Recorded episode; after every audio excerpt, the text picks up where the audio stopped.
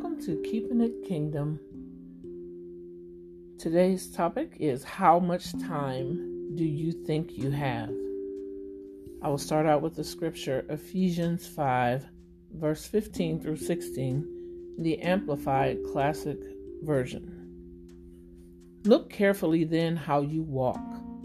Live purposefully and worthily and accurately, not as the unwise and witless but as wise, sensible, intelligent people, making the very most of the time, buying up each opportunity because the days are evil.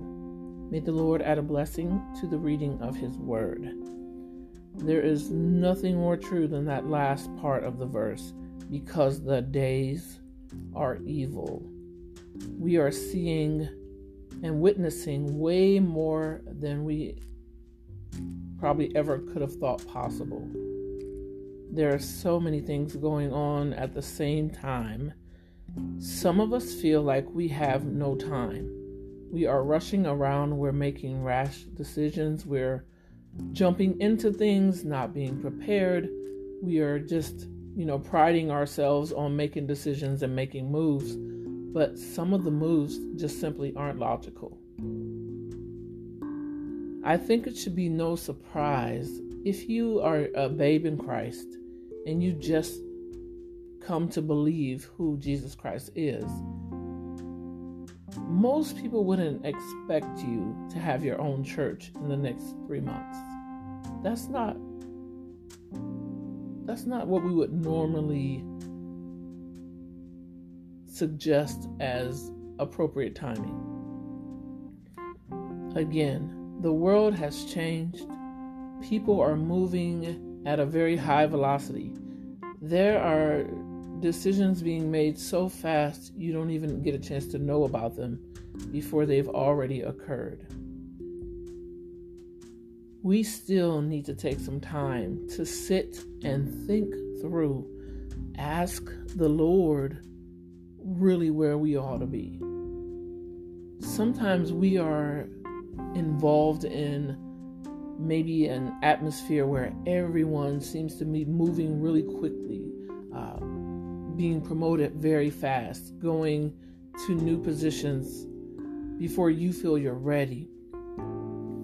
I just want to encourage you to take the time for you, to take the time that you need. Give yourself a date, give yourself a timeline, but don't necessarily jump because someone else did people have gotten themselves into situations that they can't even get out of because somebody next to them did it, and that's what they did. The problem with today is that people aren't explaining why. People aren't telling you why they're making moves. For some people, they might need to move quickly because of the time constraints that they have for everything else that they want to do, or their time relies on someone else. But if that is not your case, you most certainly shouldn't do it because someone else did. Do it because it's time for you. I am uh, saddened by the fact, fact that we take other people's opinions of us at such a high regard and don't even consider ourselves, don't even consider if it's going to make us miserable. We don't even consider what, what it'll do to our families. We don't consider that we make a move and we drag everybody else with us, not really knowing what to expect on the other side. Now, if God tells you that and He says, Follow me, I will guide you, that's one thing. But I'm speaking of opportunities that you just hear of and it sounds good, but you never actually do the um, you never actually do the work, the research that you need to do to know all the questions and the answers to the questions. You just take someone else's word for granted. You uproot your entire family, and everyone's miserable, and you're just tolerating it. Was it really necessary? Did you really think it through? I mean, are you telling your family that, hey, this was a lesson? We, I learned a lesson by doing this. It wasn't what I expected. I didn't get what I thought. The bonus wasn't worth it. We are negative because I made these decisions too quickly. I just believe that, you know, in this day and time, people actually don't want to struggle if they don't have to.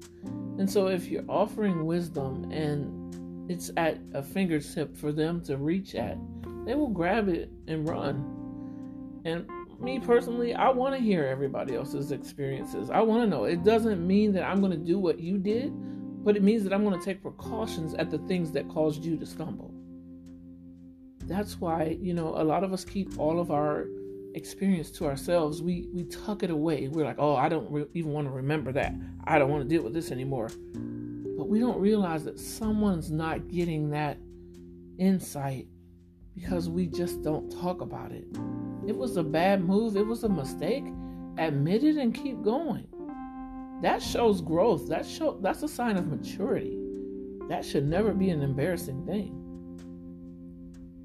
So wherever you go, whatever you do, remember to always keep it kingdom, to always find yourself in kingdom situations and not just situations that you led yourself to, but the ones that you know God has sent you to.